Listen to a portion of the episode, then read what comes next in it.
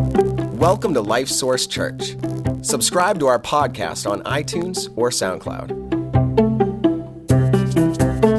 Today, you're going to hear a message from Pastor Walt that we hope encourages you.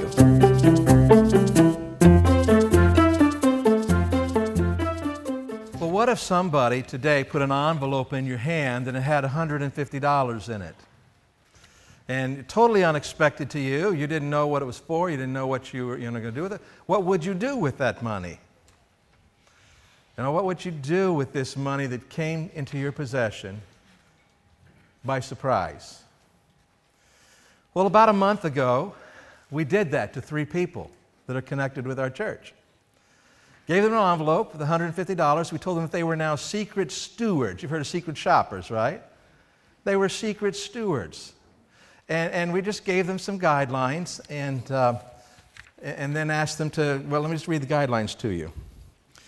Uh, we, we asked them out of that $150 to give to the Lord first through the church. They could decide whatever they want to do, how they want to do that, but we encouraged them to give to the Lord first. And then we said, use the rest of the money in your current life situation as you believe the Lord wants you to in order to be a good steward. One thing or a combination of things, whatever, whatever they thought that God wanted to do. We, we said, you can use it to help pay your living expenses. You can, pay your bills, you know, buy food, clothes, make repairs, whatever. You can save it for future needs that you think you're going to have. You can pay for part or all of something that you and your family enjoys, like maybe take everyone out to eat or pursue some entertainment. Or you can share it and give it to someone else or to the church or to another ministry or anything else you think the Lord wants you to do with part of or all of what's left. It can be anything, not just ministry related, anything, anything that they think God wants them to do. And then we asked them to fill out their secret steward record sheet and turn it in. It was all anonymous. I mean, we knew who we gave it to, but after that, it's all anonymous with respect to what came in. So they could do anything they, they liked. Would, would you like to know what they did with the money? Would you? Huh? Well, we're going to talk about that later in the sermon. Uh, and it, it's pertinent to what we're, we're going to be talking about. What I want to do today is get down to what I'm calling the nuts and bolts of stewardship. You know, let's just read. And we've been talking about, you know, uh, enjoying all of our money. We talked about making, using our money to make sure our heart was in the right place. And, and but today I want to talk. So, what does this really look like? How do we deal with this? How do we become good stewards? Well, first thing we need to remember is what is a steward? That might be a new word to you. But a steward is somebody who manages someone else's possessions. In other words, someone entrusts this person with certain possessions, maybe all their possessions, maybe part of their possessions, and entrusts it to the steward, and the steward then takes that and manages that. Money, possessions, whatever. Okay, that's what a steward is. And so we are stewards of what God has given to us. Everything that you have that comes to you, not just money, opportunities, relationships, everything that you have, God has entrusted to you to use. Now, the question comes is how do we succeed at that? All right? Is there, how, do we, how are we going to be evaluated? What's, what's the standard for evaluating whether or not a steward has succeeded? Well, the Bible tells us this, and it's, it's, not talking about money specifically when it says it, but it talks about what it means to be a steward. The Apostle Paul talking about what God has entrusted to us. And he says this in 1 Corinthians chapter 4. He says, It is required in stewards that one be found faithful. And so, faithfulness is the key to whether or not a steward succeeds. Because here's, here's the idea when whoever owns something, in fact, let's just say, let's say that I entrusted you. I, am going away for a year, and I entrust you with my household. Okay? You can live in that house. You can do whatever you want in the house. I want you to take care of that house. I have some income coming in that I want you to manage. I want you to pay the bills and, and you know, take care of things for me. And so I have some desires and purposes and plans that I want to accomplish. And so I hand you all of that. And then while I'm gone, you have to make the decisions. It's in your control. And so the question is were you faithful to do what I gave you all of this for? Did you use it the way I desired, intended for you to. Well, so then for us as Christians, when we understand that everything we have has been entrusted to us by God, what did He entrust it to us for? What are God's purposes and plans and desires that He has entrusted us with everything that we have? Not, again, not just our money, our whole lives, everything in our lives, but we're focusing in on money right now.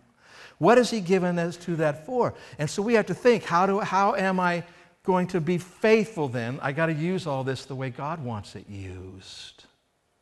Okay, and we're going to talk about that today. Uh, but go ahead and put up the here's a definition of what it means to be a faithful steward. We are faithful financial stewards when we manage all of the money entrusted to us according to the purposes, commands, and principles revealed in God's Word. In other words, God has told us what His desires are. He's told us what His purposes are and what He's trying to accomplish and what He's going to accomplish in our world and invited us to be a part of. He's given us principles related to this. He's given us some commands related to those things. And so we can evaluate our stewardship of the money that God has given us by how consistently we handle it in a manner that matches what God has said in His Word. And so that's what we really, really want to zero in on today. So, how do we succeed at this? What do we need to remember if we are going to succeed? But this is a big responsibility, isn't it? How are we going to succeed at this? Well, Jesus told a story in the Gospel of Luke, it's, it's, recorded in the Gospel of Luke, that we want to look at that, that tells us some things that we need to remember if we're going to succeed. And then, once we look at the story, then we're going to actually let's look at the nuts and bolts of how do we live this out. So take your Bibles and turn to the Gospel of Luke, chapter 19. It's on page 1209 in the Bible that's there under the chairs. If you don't have your own Bible with you, we encourage you to take one of the Bibles under the chairs and follow along with us. We're going to be on page 1209 this morning. Now, the context for this story, we're, going to start in verse number 11, but is a story of Zacchaeus. And maybe uh, some of you have grown up in church, you know the, the story of Zacchaeus. How many of you ever sang a song about Zacchaeus? So Zacchaeus was a. How would you like to be known forever as a wee little man? So he was a short man, short of stature, the Bible tells us. And Jesus was coming, and he knew there was, he wanted to see Jesus. He, you know, want to hear what I said. He knew there was no way he'd be able to see because he was short, everybody head and shoulders above him. And so he climbs up into a tree. So when Jesus passes by, he can see him. Jesus does pass by, and Jesus looks up and calls Zacchaeus by name, says, Come on down, I'm coming to your house for supper. Whoa. Now, what you got to know about Zacchaeus is he was sort of a traitor to the Jewish people. At least that's the way they viewed him, because he collected taxes for Rome.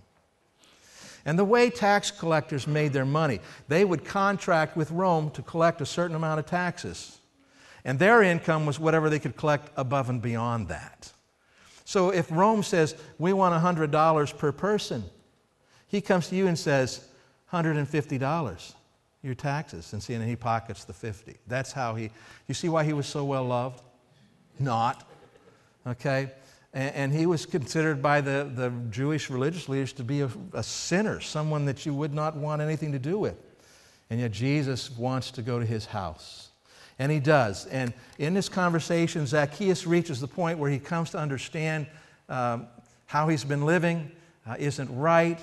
Uh, not just this part of it, not just the money part of it, but and that Jesus is who he said he was, and, and his life has changed. And he stands up and he makes an announcement to everybody.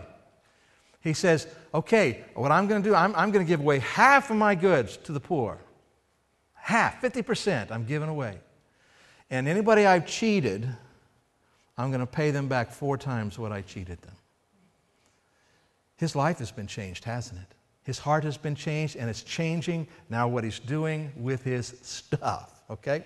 So Jesus now moves into a parable uh, because apparently There were people thinking, and understandably so, that Jesus was going to establish the kingdom right now, right then and that day. And he wasn't. There was a time uh, that was going to go between. So this is a story we want to read. Verse number 11, again, page 1209. Says, Now as they heard these things, he spoke another parable because he was near Jerusalem and because they thought the kingdom of God would appear immediately. Now, so as we go through this parable, um, he's going to tell the story of a nobleman who, who leaves his country to go receive a kingdom and come back and what goes on in, in between time uh, and when he returns. And so the picture here is of Jesus, the Son of God, who has done what? Left the earth. Uh, but who is building a kingdom, who's going to come back and establish that kingdom. And so this is uh, the parallel to what we're looking at. And, and by the way, in parables, every detail is not always hugely significant. So we want to be careful about that, but we do want to get the big picture principles because that's what Jesus was talking about. Verse number 12. Therefore he said, A certain nobleman went into a far country to receive for himself a kingdom and to return. So he called ten of his servants, delivered to them ten minas, and said to them, Do business till I come. Now, by the way, this, this was not that unusual of an idea to the people in this day because Herod the Great, who had been the king when Jesus was born, uh, his son Archelaus came along behind him. And Archelaus left Jerusalem and went to Rome to take care of whatever he needed to take care of to have the right to come back and be the ruler. So this was not, you know, they understood the kinds of things he, Jesus was talking about. Second thing is this a mina. We said, what in the world is a mina? A mina is about three months' wages. So when it says he entrusted them with 10 minas, he just gave them two and a half years of pay. This is, if, if in our um, area, the median household income, we're looking probably at least $180,000 he entrusted to them. Okay? That's a significant amount of money. I said, What if I gave you an envelope with $150? You go, Yeah, okay. What if I give you an envelope with $180,000? Aha, okay. Got our attention, doesn't it? He says, I want you to do business till I return. Verse 14, but his citizens hated him and sent a delegation after him, saying, We will not have this man to reign over us. And so it was that when he returned, having received the kingdom, he then commanded these servants to whom he had given the money to be called to him, that he might know how much every man had gained by trading. What did the nobleman expect to have happened?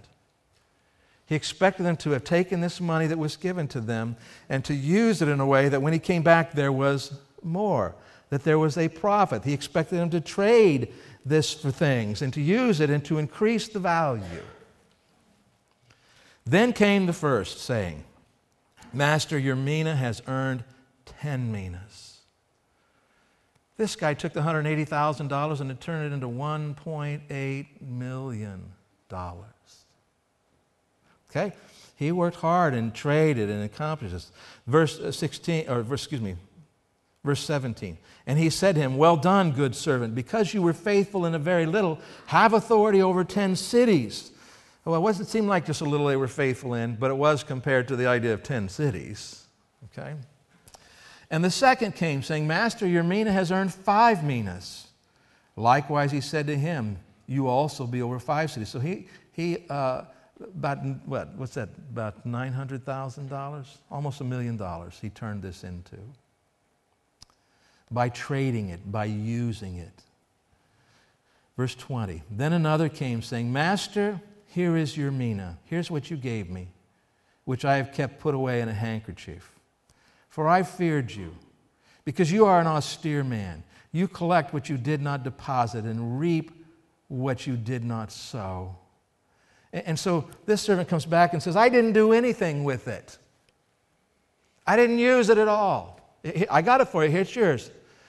But I was afraid that, you know, I wouldn't do this right. And really, I was afraid of you. I don't think you would be fair and treat me fairly in this. Okay, what happens? Verse, 20, uh, verse 22. And he, the nobleman, said to him, Out of your own mouth I will judge you, you wicked servant. You knew that I was an austere man, collecting what I did not deposit and reaping what I did not sow. Okay, that's what you thought of me? Why then did you not put my money in the bank? That at my coming I might have collected it with interest. You know, I'm not sure why he didn't do that. Text doesn't tell us this, but I got an idea. I'm thinking that this man didn't really, you know, he, he knew there was opposition, and he wasn't convinced that the nobleman would be coming back for it. And if he put it in the bank, someone would have a claim on it. Right? Because he said, oh, okay, this is. So he kept it for himself, just in case.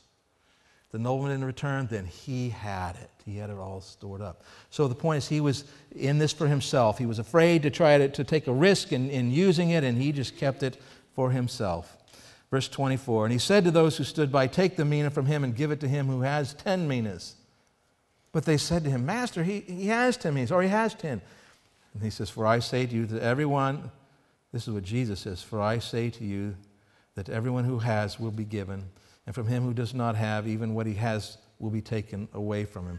And he's talking about in this context of being faithful with what God has entrusted to us. And then the nobleman says, But bring here those enemies of mine who did not want me to reign over them and slay them before me. Now, that sounds very harsh to us.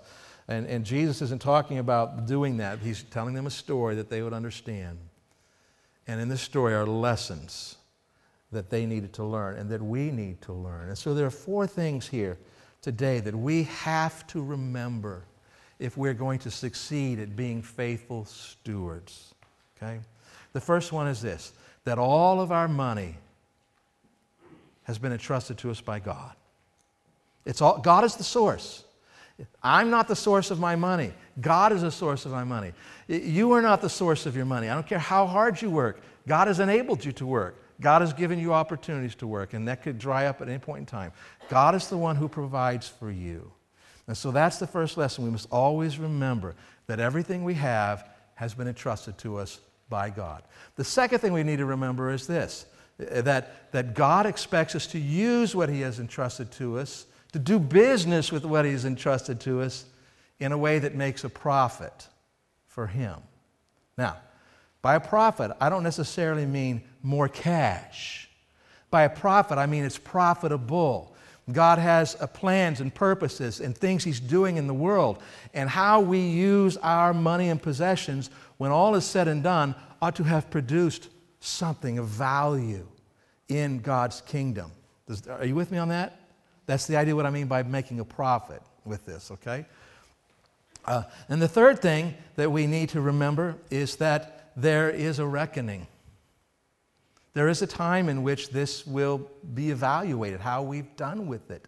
Uh, and for us as Christians, the Bible calls this, this the judgment seat of Christ. It's a time when everything that we've done will be evaluated to see how we did. It's not about whether or not we have a relationship with Him. We're saved. But how did we live? And what did we do with all this money? And I can tell you, at the judgment seat of Christ, when we look at how we used our money, it's really going to matter to us at that point. Really, really big. And so there will be a reckoning. And the final thing we need to remember is that we can succeed at this. We can succeed. I even kind of get the sense here that, that even if this last one, last man, had just taken it and put it in the bank, well, he wouldn't have made much. He would have made some interest. He would have had a measure of success.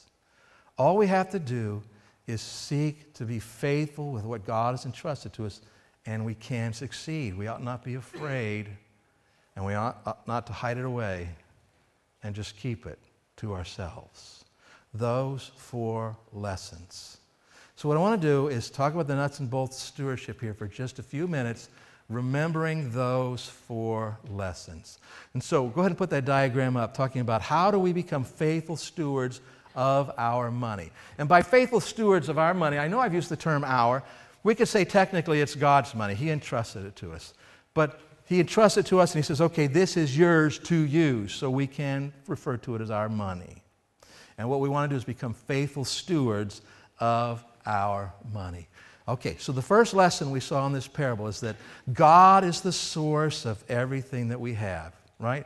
He has entrusted everything that we have to us. And so, nuts and bolts of stewardship, we talked about this last week. The very first thing we do with our money is we give back to God.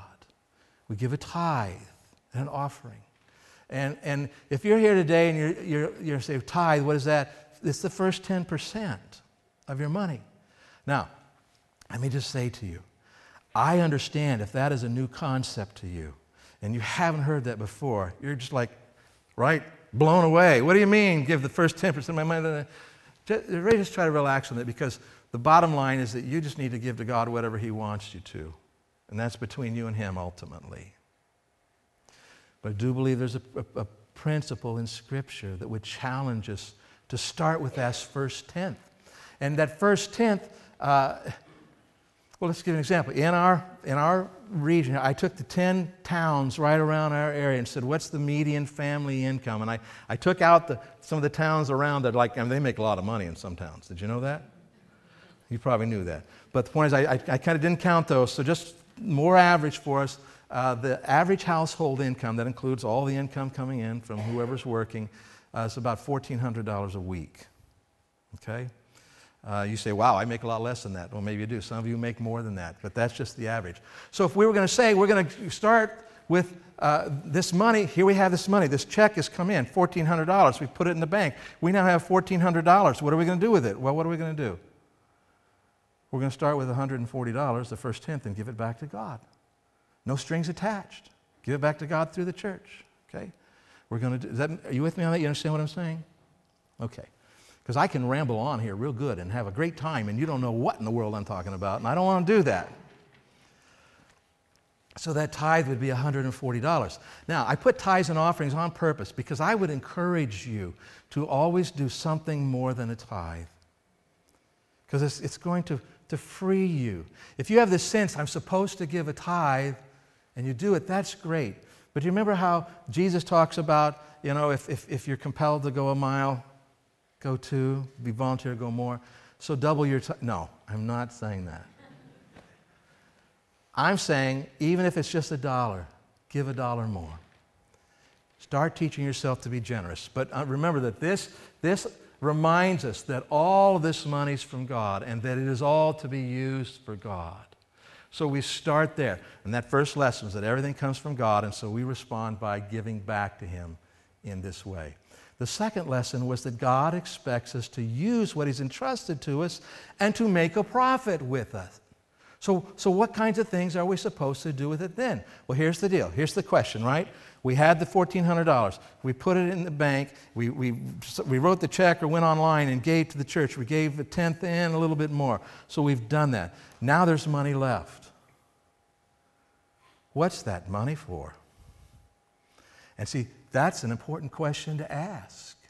And you need to be asking that question. God, what is the rest of this money for? And I think some of you already, I know what it's for. Well, good. But God has given to you for a reason. So one of those reasons is to pay for our living expenses. Right? God talks about that. Uh, Paul says that my God's going to supply all your needs through Christ Jesus. Jesus said, if you will focus on me and my kingdom, doing what I've given you to do, I'm going to meet your needs. And so God has provided us money to meet our needs. Our living expenses, those basic things. This is your, your rent. This is your reasonable mortgage. This is your food. This is your clothing. Uh, this is transportation. By the way, I started working on some budgets this week, just trying to think. People had different amounts, you know, $1,400 or $1,000 or 600 or 2000 and just kind of working through what that would look like. I got to tell you, even at the $1,400 mark, I have a hard time seeing how you put a new car payment in there. Debt.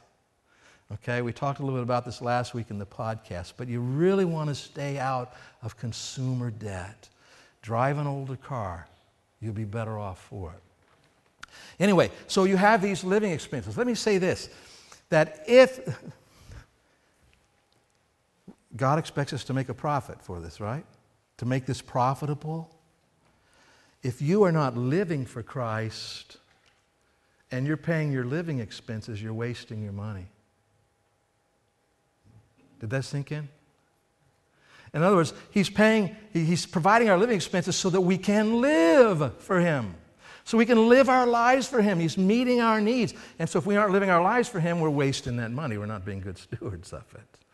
So we really need to be living for Christ. All right? So now we pay our living expenses. And for some of you, it is very possible that there is nothing left at this point. I have been there in my life where there was nothing left at this point. And if that's where God has you at the time, that's okay. The Apostle Paul talks about I've been times when I was really poor, and I've been times when I've been really well off. And that's God's business. All right, so we have our living expenses. Then, if there is money left over, we need to think about saving. I need to be uh, saving. The, the Bible talks to us about the ant who says the ant works while he is able to and stores up so that the time's coming when he doesn't have, he'll have what he needs. And so, this is the idea of storing up money for emergencies, storing up money even possibly for retirement that you're going to need. So, you, you put some money away for that. Uh, God says that's a good thing to do. Uh, now, if you have money left over, and some of you won't at this point. But if you have money left over, now you're going to say, What's the question?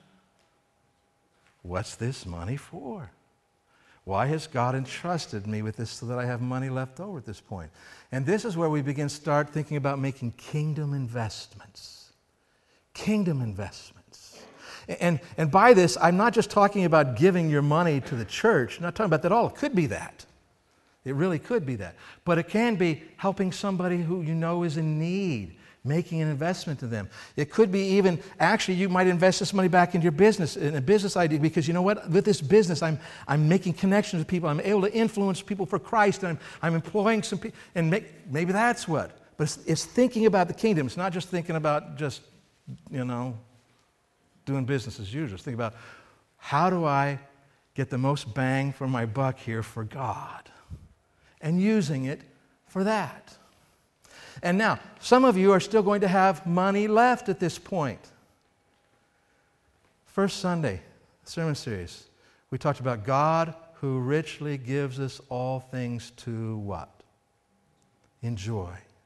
And so there may be money you have that you can spend to enjoy and, and celebrate the goodness of God and enjoy His blessing in your life and, and maybe share that with others and celebrate victories that God has. And, and so you spend some money and enjoy it.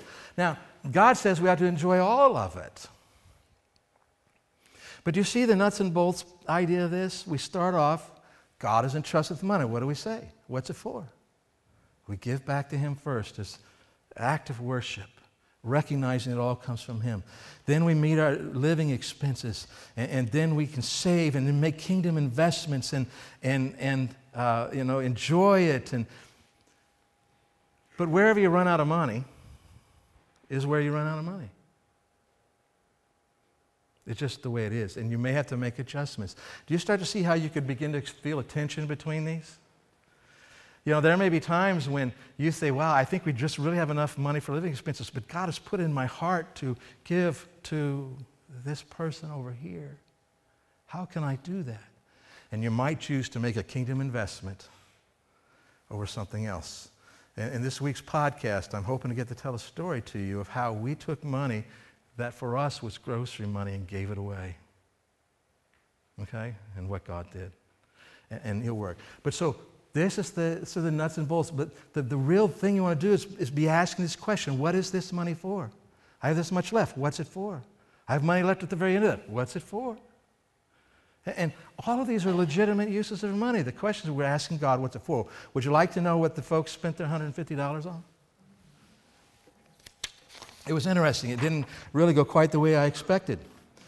Uh, all three gave at least a tithe to the Lord through the church. Okay, one gave exactly 10%, another one gave $10 more than the tithe. Two gave to missions, one gave $5, the other gave 20. One gave to paving, $5, and one gave to the deacons fund, $25. Okay, so giving to the Lord up front, act of worship. Then it gets interesting. Now remember, we said they could use the money for whatever they thought the Lord wanted them to, right? From living expenses to saving uh, to enjoying, whatever. We just challenge them to say, God, what do you want me to do with this money? Well, one spent $50 taking a couple out to dinner that they've been witnessing to. And they got together with that couple and, and invested in them and, and shared Christ with them. That's a kingdom investment, isn't it?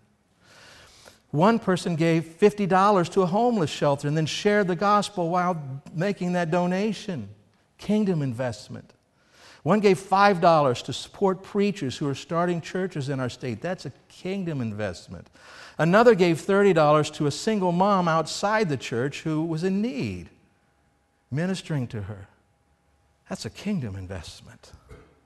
And two gave money to teens to help them take missions trips so that the teens can grow spiritually and be challenged to serve God and hopefully reach people in the process. One gave $75 for this, the other gave $110 for this. Kingdom investment. They could have used the money for anything. It was anonymous. But they all chose to give at least a tithe and to make kingdom investments. Why did they do that? This 150 was theirs to do with whatever they wanted. Well, they told us why.